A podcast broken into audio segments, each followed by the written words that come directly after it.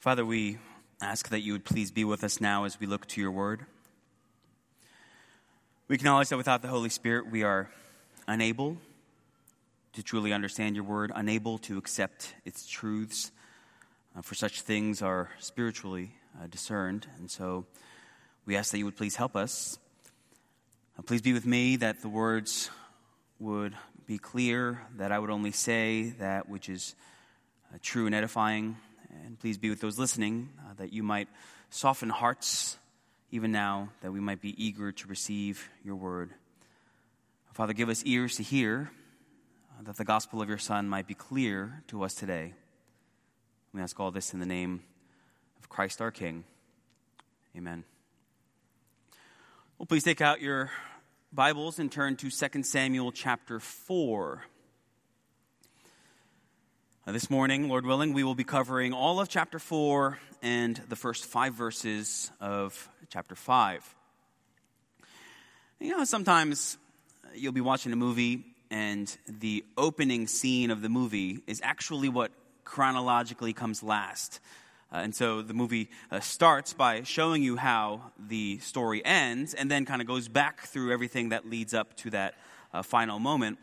Uh, well, we're going to do a version of that uh, for our verses today. We're going to start with the ending, uh, the conclusion, and then we're going to work our way through the narrative that gets us to that point. And so uh, look at 2 Samuel chapter 5, uh, verses 3 and following. So all the elders of Israel came to the king at Hebron, and King David made a covenant with them at Hebron before the Lord, and they anointed David king over Israel. David was 30 years old when he began to reign, and he reigned 40 years. At Hebron, he reigned over Judah seven years and six months, and at Jerusalem, he reigned over all Israel and Judah 33 years. Hopefully, that wasn't a, a spoiler or anything, in the sense that uh, we've all seen this coming. I mean, we knew that this would happen. We've known that this would happen since all the way back in 1 Samuel chapter 16, right? Like when Samuel goes to the house of Jesse and anoints David to be the next king of Israel. But in the meantime, it's been a lot of waiting for David, many years of waiting for David. And say, well, how many? We can do a little bit of math here. David's anointed in 1 Samuel chapter 16. And the next chapter, 1 Samuel 17, is when he goes and he kills Goliath. Uh, but in that battle, only David's three oldest brothers are of military age and therefore fighting with Saul's army against the Philistines. Uh, and remember, the, the only reason David's even there is because he is sent by his father to bring his brothers food. So if David's still too young to fight in the army, and there's actually four brothers in between the three that are fighting in the army and David, a little bit of guesswork here, but I don't think it's going to be too far off from the truth to say that he probably wasn't older than maybe 15 years old when he fights Goliath. Now, if he becomes king of Judah at age 30, like chapter 5, verse 4 tells us, uh, that means it's about 15 years that passes before, uh, when, from when he was first anointed by Samuel to when he actually becomes king of Judah. But now, after 15 long years, right, the wait is finally over, or so we think, but not quite. Because while Judah comes under David's rule, the other 11 tribes, you'll remember, go with Abner, right, who was Saul's military general, and they come under his kingdom as he takes the last living son of Saul, Ishbosheth, and makes him king. And Ishbosheth has the, the title of king, but we all know who's uh, in charge, who's the guy pulling the strings. We know it's Abner who has the power. But what that means is more waiting for David, more waiting for God's promise to be fully realized. But then the story takes a turn when, as we covered last week, uh, Ishbosheth accuses Abner of trying to take the throne from him. And that accusation seriously offends Abner. After all the loyalty that I have shown to you and to your father's family, uh, I'm the one who made you king in the first place. You're now going to accuse me of disloyalty? Abner's furious, and that leads him to switching sides. And so he comes to David. He tries to make a deal. I will peacefully bring the 11 tribes under your rule. You can finally rule over all Israel as God has promised. And now it seems like the wait is finally over.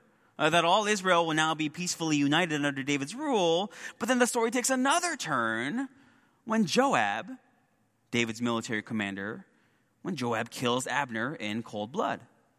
In part as revenge for uh, Abner killing Joab's brother, in part because Joab saw Abner as a threat to his own position within David's kingdom. But because of Joab's actions, well, that peaceful union uh, of the 12 tribes, uh, now that's under threat. And so we come to this chapter with, with all these questions. Uh, will the other 11 tribes still come to David now that Abner, who was leading this whole thing, now that he's dead? And what's King Ishbosheth going to do?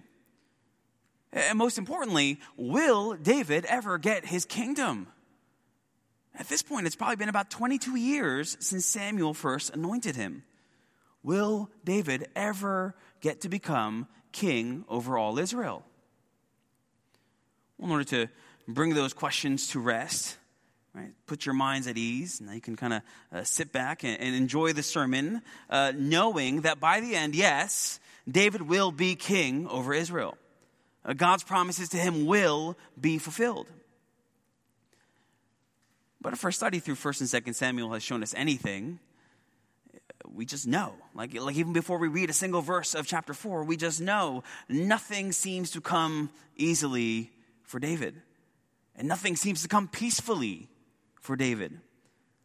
Chapter 1, he, he's mourning Saul and Jonathan's death. Chapter 2, Asahel is killed. Chapter 3, Joab murders Abner. Like there's just lots and lots and lots of death.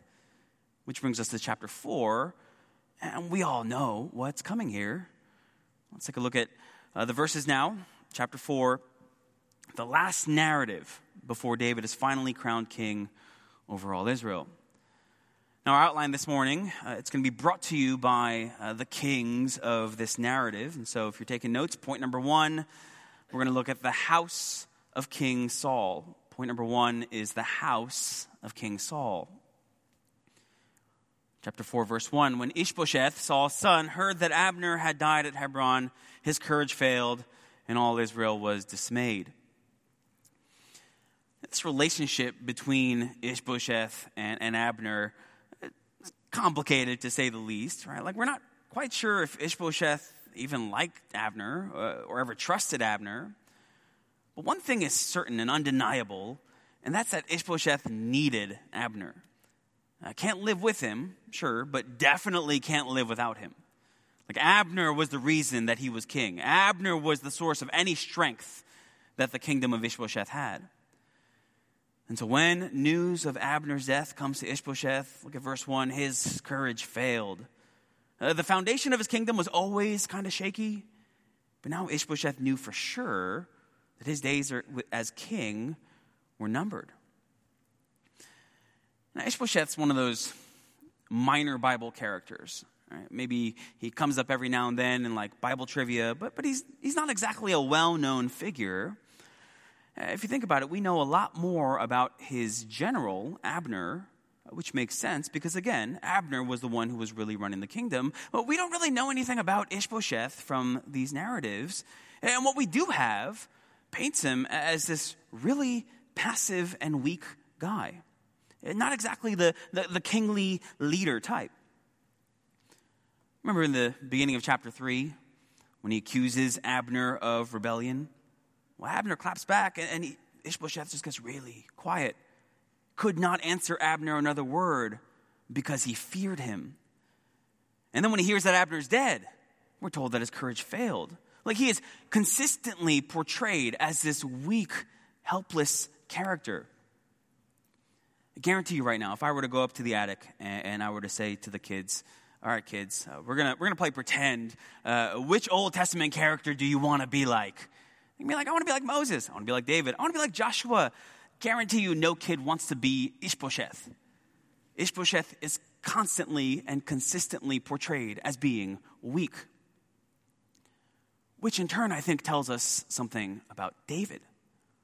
David's patience, his waiting on the Lord, his not taking matters into his own hands. I mean, Abner, Abner was a strong dude. Right? A strong personality, strong leader, military general. And so maybe the, the one who's skeptical of David says, uh, sure, David appears patient, but really it's just that he doesn't want to mess with Abner. Okay. But now look at what's happening. Abner is dead. And Ishbosheth is alone. Ishbosheth is trembling. Ishbosheth is always portrayed as weak. At this point, David could probably glance in Ishbosheth's direction and he would just kind of fall like a house of cards. And yet, David still makes no move for the throne. David continues to patiently wait for God to do something. Uh, David doesn't stop seeking to honor the house of Saul. And we're going to see that really clearly in his actions in this chapter. Quick application here for us to think about. Uh, waiting on the Lord doesn't always look the same for us in every season either. Sometimes waiting on the Lord is, is basically forced upon us, right? Like it's out of our hands. Uh, just circumstantially, we really have no choice but to, quote unquote, wait for the Lord. And then at other times, waiting seems like much more of a choice. Where we have the opportunity to take matters into our own hands. We have the opportunity to, to compromise or perhaps even to sin that we might bring about the ends that we desire. And that is the truer measure of our obedience, is it not? Like it's easier to wait on the Lord when you have no other opportunities available.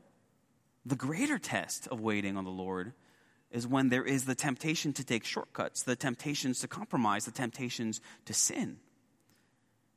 It's easier to wait on the Lord uh, for the kingdom that He's promised you when mighty Abner is your opposition. Uh, the greater test of waiting on the Lord is when the temptation to run over a weak Ishbosheth presents itself. Now look at verse 2. Introduced here to uh, two new characters, uh, Baanah and Rechab. Uh, interesting story. Uh, when uh, our youngest son was born, uh, my wife and I were down to three names. Uh, it was Baanah, Rechab, and Paxton. No, but I, I, where, did these, where did they get these names, right? But they're de- described here as captains of raiding bands. You have these raiding bands that would go out and, and plunder the Canaanites. And they're described as sons of Rimmon, a man, from, man of Benjamin from Beeroth. And then, look in your Bibles, we're given this like random parenthetical geographical detail about where Beeroth was. For Beeroth also is counted part of Benjamin. The Beerothites fled to Gittaim and have been sojourners there to this day. You say, why that random detail? Well, Beeroth, you can read about that city in Joshua chapter 9. Uh, when the Israelites come in and conquer the promised land, the people of Beeroth are spared Uh, because the Gibeonites basically trick the Israelites into making a covenant with them. And so it's originally, even after the conquest, a Canaanite town. But over the years, something happened, we're not exactly sure what, something happened in which the original Beerothites, Beerothites, people from Beerothoth, Beeroth, were driven out of the town, right? They're driven to Gittaim. And so therefore, right, the author's point is at this time, Beeroth was a Benjamite town that is, Israelites from the tribe of Benjamin, are living in Beeroth. The author provides those details to drive home the point, drive home the fact that Baanah and Rechab were not like some random foreigners. They were not some random Canaanites. They were from the tribe of Benjamin. It's as if he's reminding his readers. Right? Hey, don't think that they're Canaanites just because they're from Beeroth. Remember that Beeroth now belongs to the Benjamites. If you didn't follow anything that I just said about the geography, right, don't worry about the details. The key thing to know here is that these two guys, Baanah and Rechab, they're from the tribe of Benjamin, which of course happens to be Saul and Ishbosheth's tribe. As in the treachery that's about to happen to Ishbosheth, it's going to happen at the hands of his own kinsmen. Verse 4 Jonathan, the son of Saul, had a son who was crippled in his feet. He was five years old when the news about Saul and Jonathan came from Jezreel, and his nurse took him up and fled. And as she fled in her haste, he fell and became lame. And his name was Mephibosheth. Now, those of you who have read ahead, you'll recognize that name, Mephibosheth. comes back up in chapter 9, and he's probably best known for the undeserved kindness that King David shows to him. But I can say, why is this here? Uh, like, why introduce Mephibosheth here? Uh, when this chapter uh, and the few chapters that follow have nothing to do with him. Look, look in your Bibles, right? If you take out verse 4, the narrative flows really smoothly. And so you say, why is this detail included here? I think what's going on here is the author is trying to drive home a point that there are now no true contenders to the throne from the house of Saul. Remember chapter 3, verse 1? The house of Saul became weaker and weaker. Well, this is what it's come to for the house of Saul, right? They lose Abner. Ishbosheth's courage has failed, and we're about to find out. Ishbosheth's soon going to be dead. And the only remaining potential heir is Mephibosheth. And he's crippled in his feet. He's unable to walk. And if he was five when Saul and Jonathan died, he's probably about 12 at the time of this writing. Point number one the house of King Saul. The author is making the point here in these first four verses that the king, the house of King Saul, has no true contenders for the throne left. There are no legitimate heirs to the crown. And one clue that we have that this is less about these individuals, Ishbosheth and Mephibosheth, uh, but more about the house of Saul. Well, look at how these guys are described. Verses 1 and 2, Ishbosheth is described as Saul's son. Like we know that he's Saul's son. We've known that for several chapters. But the author drives that point home.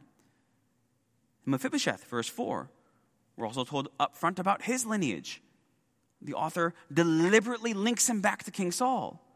Jonathan, the son of Saul, had a son named Mephibosheth.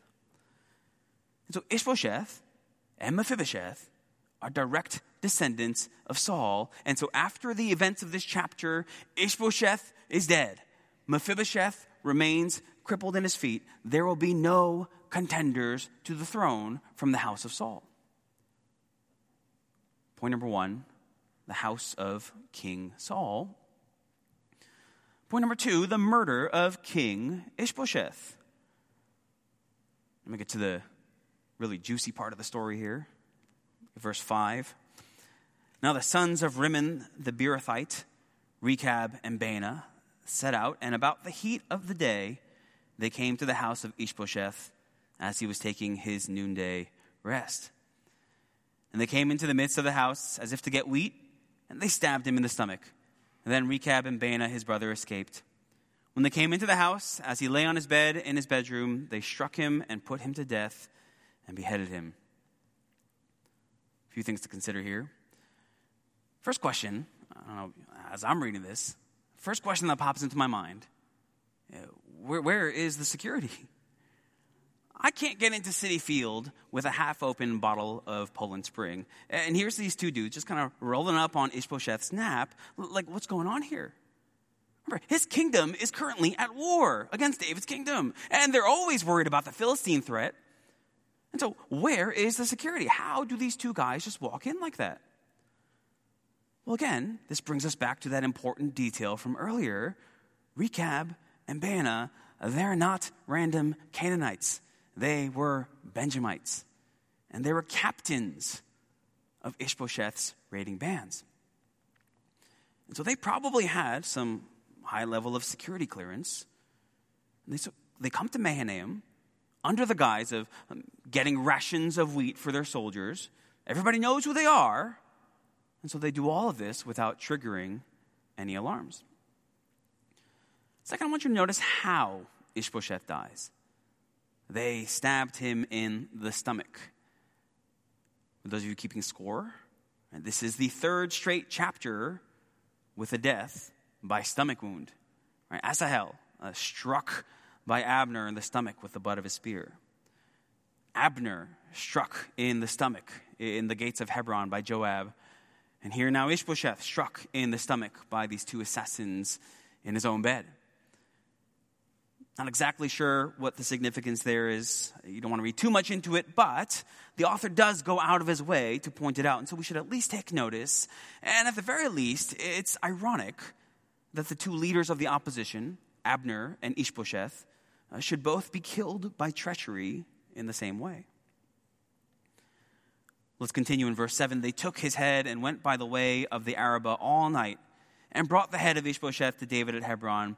And they said to the king, Here is the head of Ishbosheth, the son of Saul, your enemy, who sought your life. The Lord has avenged my lord the king this day on Saul and on his offspring. And if you're having flashbacks now, that's a good thing because that means you've been paying attention. Right? We have seen this movie before. Remember the Amalekite? He tells David he killed Saul, and he brings Saul's crown as proof that Saul was dead, thinking that he would receive a reward. Well, this is basically the same thing.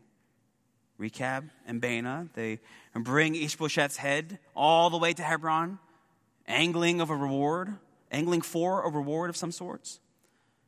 Maybe a, a prominent position within David's new kingdom, David's new government.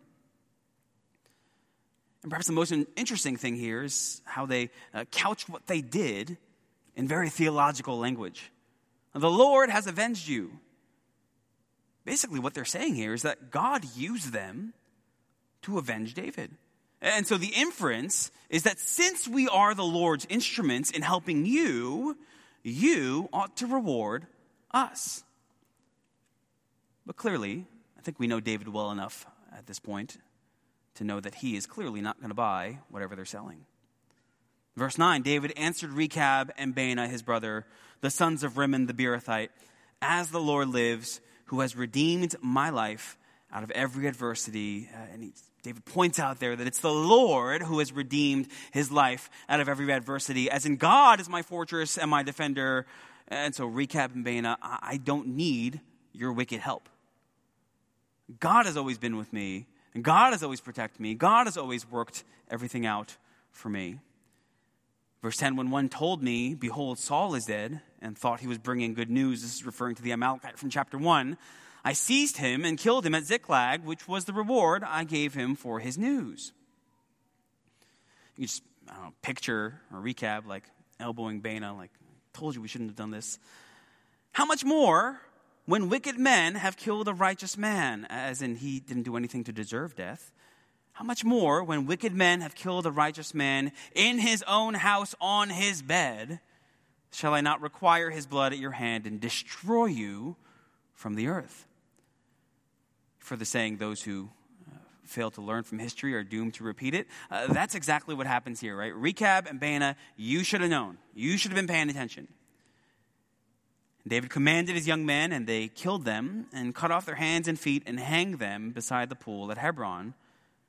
But they took the head of Ishbosheth and buried it in the tomb of Abner at Hebron. Now you'll remember all the way back, this is going back a couple of months now, to uh, 1 Samuel chapter 24. That's a chapter where David has a chance to kill Saul, but he doesn't. And Saul like repents uh, of trying to kill David. Not really, but he says all the right things. Uh, there's an important exchange that happens then uh, that's very relevant to what David does here. And so flip back to 1 Samuel 24. Uh, Saul is speaking here. Uh, look at verses 20 and following. And now behold, I know that you shall surely be king. He's talking to David. And that the kingdom of Israel shall be established in your hand. Swear to me, therefore, by the Lord, that you will not cut off my offspring after me, and that you will not destroy my name out of my father's house. And David swore this to Saul. And so we have seen over and over and over in these chapters, uh, whether it's in honoring Saul and Jonathan in their deaths, or honoring Abner in his death, or here, bringing justice on Ishbosheth's killers, or looking ahead, the kindness that he shows to Mephibosheth, we see David has faithfully kept this promise. Like consistently, he not only doesn't do anything against the house of Saul, but he goes out of his way to honor the house of Saul. And so perhaps predictably, David has these men put to death. And he makes this like public spectacle of it by hanging their bodies. So here we see David very clearly fulfilling his new role as judge of the nation. You see where he says, verse 11, Shall I not now require his blood at your hand and destroy you from the earth? That's judicial language. As a matter of fact, destroy you, that word in Hebrew, that's judicial language borrowed from the book of Deuteronomy. You know in Deuteronomy, when uh, God gives a law and then he gives the punishment for breaking that law, and then he gives the rationale uh, for why they should punish the offender? You shall purge the evil from your midst. Uh, that word purge from Deuteronomy, that's the same word that's translated destroy here. Uh, it's referring to justice uh, by capital punishment. Uh, that is what King David, the judge, is doing here. He is purging the evil, according to God's law, from the midst of his kingdom. But just like with everything else that David has done with regard to the house of Saul in all these chapters, uh, it's coming from a heart that truly does seek to honor Saul and his family but remember, there's also a very public facing aspect to everything that he does as king. Like David has to go out of his way to show everybody in Israel that he has not been involved in any way with the death of Saul, the death of Saul's sons, the death of Abner, or here with the death of Ishbosheth. Because surely there were those in Israel who suspected him of masterminding all of this. Oh, look at that. David uh, sent somebody to go kill Ishbosheth right after he sent Joab to kill Abner. And so he makes this very public spectacle in hanging the bodies of Ishbosheth's murderers, again, to distance himself as much as he can from this crime. I had nothing to do with it. Point number two the murder of King Ishbosheth. Now let's kind of take a step back here. Let's think about the bigger picture of what's going on. Now, David clearly did not approve of these guys murdering Ishbosheth, but it is undeniable. As we come to the end of the chapter, the house of Saul is now completely powerless. That this wickedness like the wickedness of Joab killing Abner, was used by God to bring about his promises to David. We see this like recurring theme in the Bible. As for you, you meant evil against me, but God meant it for good. And so after all that waiting, right, this is like 22 years, God has, in his sovereign providence, orchestrated all things so that David now has a clear path to the throne. Which brings us to point number three the coronation of King David. All the contenders are now out of the picture, right? Point number one, the house of King Saul. Point number two, the murder of King Ishbosheth, right? The last guy, he's gone. It's like, it's like the nail in the coffin. There are no more serious contenders to the throne, and so we come to chapter five, to the coronation of King David. Then all the tribes of Israel came to David at Hebron and said, Behold, we are your bone and flesh. In times past, when Saul was king over us, it was you who led out and brought in Israel. And the Lord said to you, You shall be shepherd of my people Israel, and you shall be prince over Israel. This is amazing, right? That the people not only come to David to submit to his kingship, but they come to him with reasons as to why they're doing it like justifications for why they should do what they're doing. First, behold, we are your bone and flesh. Basically, you're one of us. You're, you're an Israelite. Deuteronomy 17 15, the Israelites are commanded to set one from among your brothers as king over you.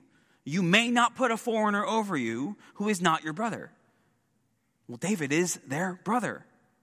Behold, an Israelite indeed. Behold, we are your bone and flesh. Second, look at the beginning of verse 2. Even when Saul was king, you were the one who would go out and fight our battles for us. You were the one who was really valiant in war. In that sense, uh, you've been like our king for a long time, even when Saul was technically ruling. And third, to verse 2, this is the fulfillment of God's promise that you shall be shepherd over us, that you shall be prince over us. There's a lot that can be said there about uh, the shepherd imagery. We'll, we'll save that for another day. For now, I just want you to notice how all the people acknowledge this is exactly according to all of the promises of God. So now we come back to the ending, right, which is where we started. David is crowned king. Point number three, the coronation of King David. And First Chronicles 12, uh, it's helpful for us because it gives us a few more details about the coronation. Uh, 1 Chronicles 12, 38 to 40. All these men of war, arrayed in battle order, came to Hebron with a whole heart to make David king over all Israel. Likewise, all the rest of Israel were of a single mind to make David king, and they were there with David for three days, eating and drinking, for their brothers had made preparation for them. And also their relatives from as far as Issachar and Zebulun and Naphtali came bringing food on donkeys and on camels and on mules and on oxen, abundant provisions of flour, cakes of figs, clusters of raisins, and wine and oil, oxen and sheep, for there was joy in Israel. Huge celebration, the coronation. There was joy in Israel. Their long awaited king was finally on a throne. Great joy in Israel. Friends, I don't know about you. I'm kind of feeling some of that joy myself. Like, like we have been waiting for this moment for many, many months as we've kind of slowly worked our way through the books of Samuel. And if we've been waiting for months, right, David's been patiently waiting for years, for decades, this is the moment that he's been waiting for. And bigger picture, there's a sense in which everything that's been written in the Old Testament up to this point has been working towards this moment. You think about God bringing his people out of slavery, right, in the Exodus, bringing his people into the promised land, driving out the inhabitants through the conquest. Now, finally, here in 2 Samuel chapter 5, we have God's king ruling over God's people in God's land. This is a huge moment in biblical history. And so perhaps there were those in Israel who genuinely wondered is this then the fulfillment of all of the promises to Abraham? Is this then the redemption of mankind that was promised in the garden? Now that God's anointed king is finally on his throne, the people of Israel are united under his rule. God's kingdom has been established in that sense. Has the head of the serpent been crushed for good? And the answer is a resounding no. Not only is the curse still very much alive. Not only does sin still wreak havoc, but in a few short chapters, it's going to be God's anointed king himself who sins greatly against his nation, against his people, and against his God. And after that, this king is going to be driven into exile by his own son, who tries to overthrow the kingdom. And after that, this king's successor is going to commit so much sin against God that God is going to divide the kingdom into two. And you go a number of generations down the line, this same kingdom that's so gloriously established here in 2 Samuel chapter 5, this same kingdom is going to be completely wiped out by God himself as judgment for sin when he takes his people into exile. And so, yes, this is a fulfillment of God's promise that we have been trekking for many chapters. This is a moment uh, that, in a sense, every previous generation of Israelites looked forward to. This is a very significant event in biblical history. But no, this is not the end. David is not the king who will redeem God's people. David cannot crush the head of the serpent.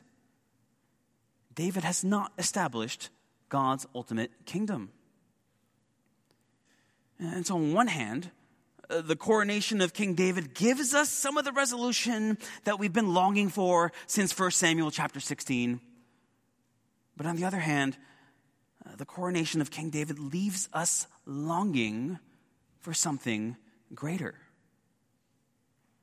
And that brings us to point number four the picture of King Jesus. The house of King Saul, the murder of King Ishbosheth, the coronation of King David, all of that points us to point number four the picture of King Jesus. King David, even in his becoming king, points us to a greater king to come. Because we need a greater king than King David could ever be. We need a king who can save God's people. Not just from the Philistines or, or the Canaanites. No, we need to be saved from even greater enemies our own sin, our own depravity, uh, the eternal death in hell that we deserve as a result. We need a king who can rule over God's people, not just for 40 years, only for someone else to then take his place. No, since we are eternal beings with eternal souls, we need a king who can rule eternally, who can always live to make intercession for us. We need a king who can unite God's people. Not just bringing the 12 tribes together for a generation or two, only to see them divide again. No, we need a shepherd who will unite himself to all of his people that we might be one flock with one shepherd. David was not that king. And friends, the reason that David could never be that king is that King David was, at the end of the day, himself just a man. Remember, the Israelites say to David, Behold, we are your bone and flesh. Well, that was true. They were fallen sinners, and so was he. They were sons of Adam, and so was he. He could never be their Savior. David was just a type of the son of David, the greater David, the Christ. Jesus, the second person of the Trinity, very God, very God, he took on human flesh. He became like one of us. And so it could be said of him, Behold, we are your bone and flesh. He had to be made like his brothers in every respect, Hebrews 2. But at the same time, he remains fully God. And this Jesus, fully God and fully man, lives the perfect life that you and I could never live. But he dies on a Roman cross. Not for his own sins, for he had none, but for sinners like you and me. Takes upon himself our sins. He suffers the wrath of God in our place. And he gives us his perfect righteousness in exchange. So that while he dies on the cross, you and I can be forgiven forgiven of our sins, our records wiped clean, credited with his perfect obedience. And then three days later, he rose again from the dead Uh, to show that he did indeed complete the work that he set out to do. Then he ascended into heaven where he will rule and reign forever as the King of Kings. And you, you today can be saved if you believe that he died on the cross for your sins, if you believe that God raised him from the dead, if you repent of your sins and put your full trust in him and him alone, you can be saved. Point number four the picture of King Jesus. Friends, perhaps you can relate to the people of Israel. To this point in your life, you've placed your trust in the kingdom of Saul, in the house of Saul. You, you, you have placed your trust in the Abners and the Ishbosheths of the world. And over and over and over, they have demonstrated to you just how weak and powerless they are. Whatever those idols are for you your friends, your, your family, your, your job, your education, your money, your success, your popularity, your image, whatever it is, Time and time again, it has disappointed you, it has let you down, it has clearly shown to you how weak and how powerless it really is. And my plea to you this morning is to come to Christ. But perhaps you're sitting there and, you're thinking, how could God save me? How could He save me now when I have rejected Him over and over? When I have listened to the gospel and tuned it out so many times? Well, years and years, you followed Ishbosheth, you follow the course of this world. You follow the prince of the power of the air, the spirit that now works in the sons of disobedience. You have rebelled against Christ for years and years. And you've proudly said in your heart, I will not have this man to rule over me. You have rejected God over and over and over. And perhaps you feel it's too late for me. I am too far gone. Christ would never have a sinner like me who has rejected him so often in his kingdom. Well, I want you to notice how King David welcomes into his kingdom those who have long rebelled against him. I think the most remarkable thing about what the Israelites say in the beginning of chapter 5, right, when they're coming to David, hey, here are the reasons why you should be king over us. Remember those three reasons? The most remarkable thing is that none of those three reasons are new. David has always been their kinsman. David has always fought valiantly for them. They have always known God's promise that David would be king. None of those things are new to chapter 5.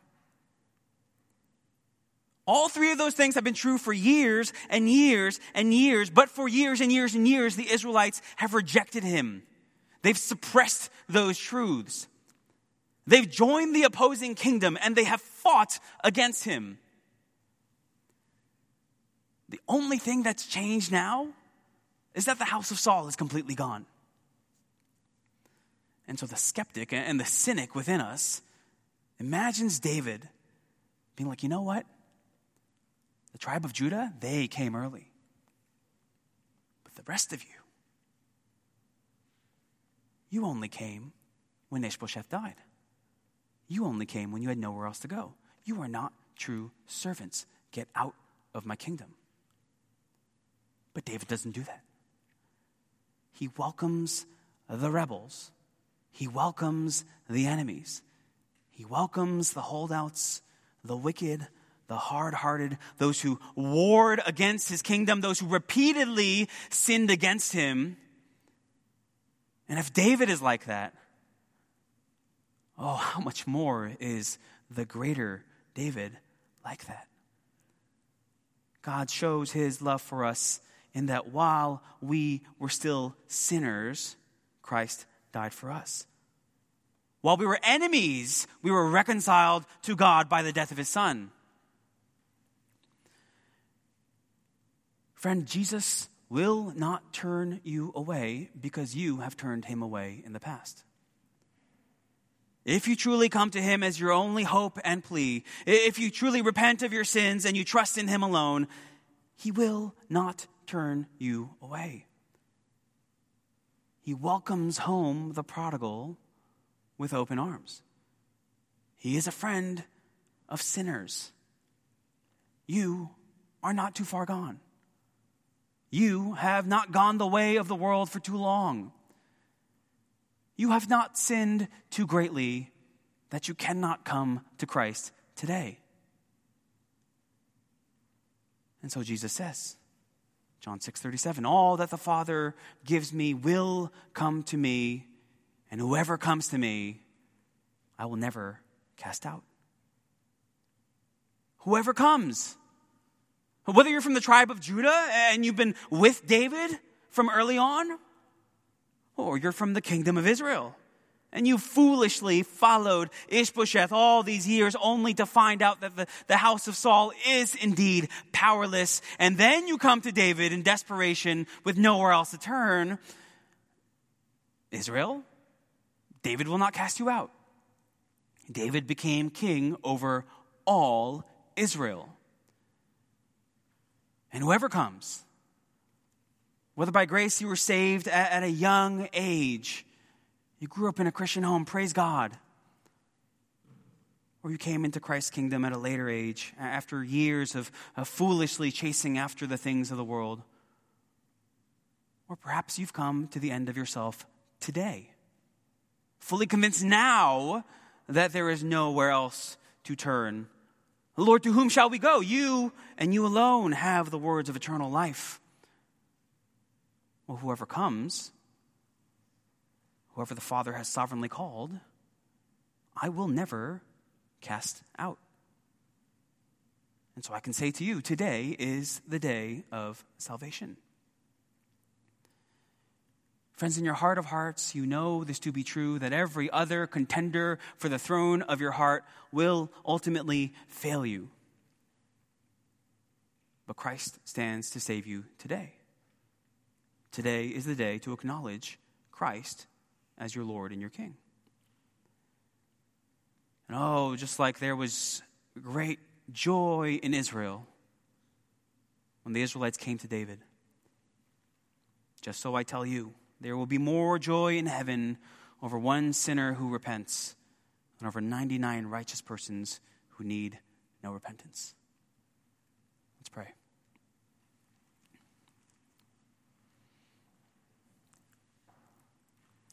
Father, what a glorious picture this is of the kingdom of your Son, Jesus Christ.